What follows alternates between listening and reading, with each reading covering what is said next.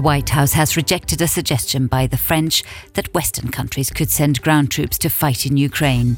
Luxembourg's Prime Minister Luc Frieden also said that deploying Western ground troops is not a feasible option.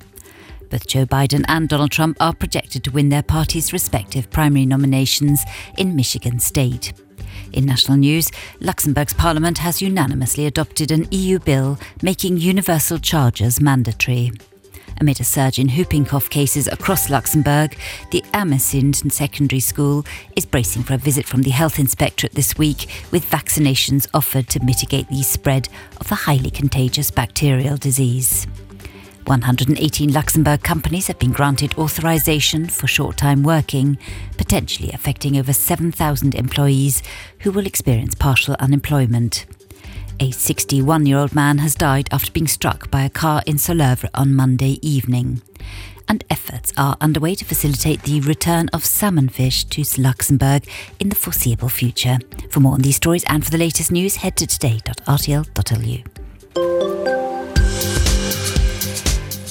Cloudy start, we can see some sunshine from late morning until the end of the afternoon. The morning starts off with a distinct chill with temperatures between minus 1 and 1 degrees, rising to 7 to 9 degrees as the day wears on.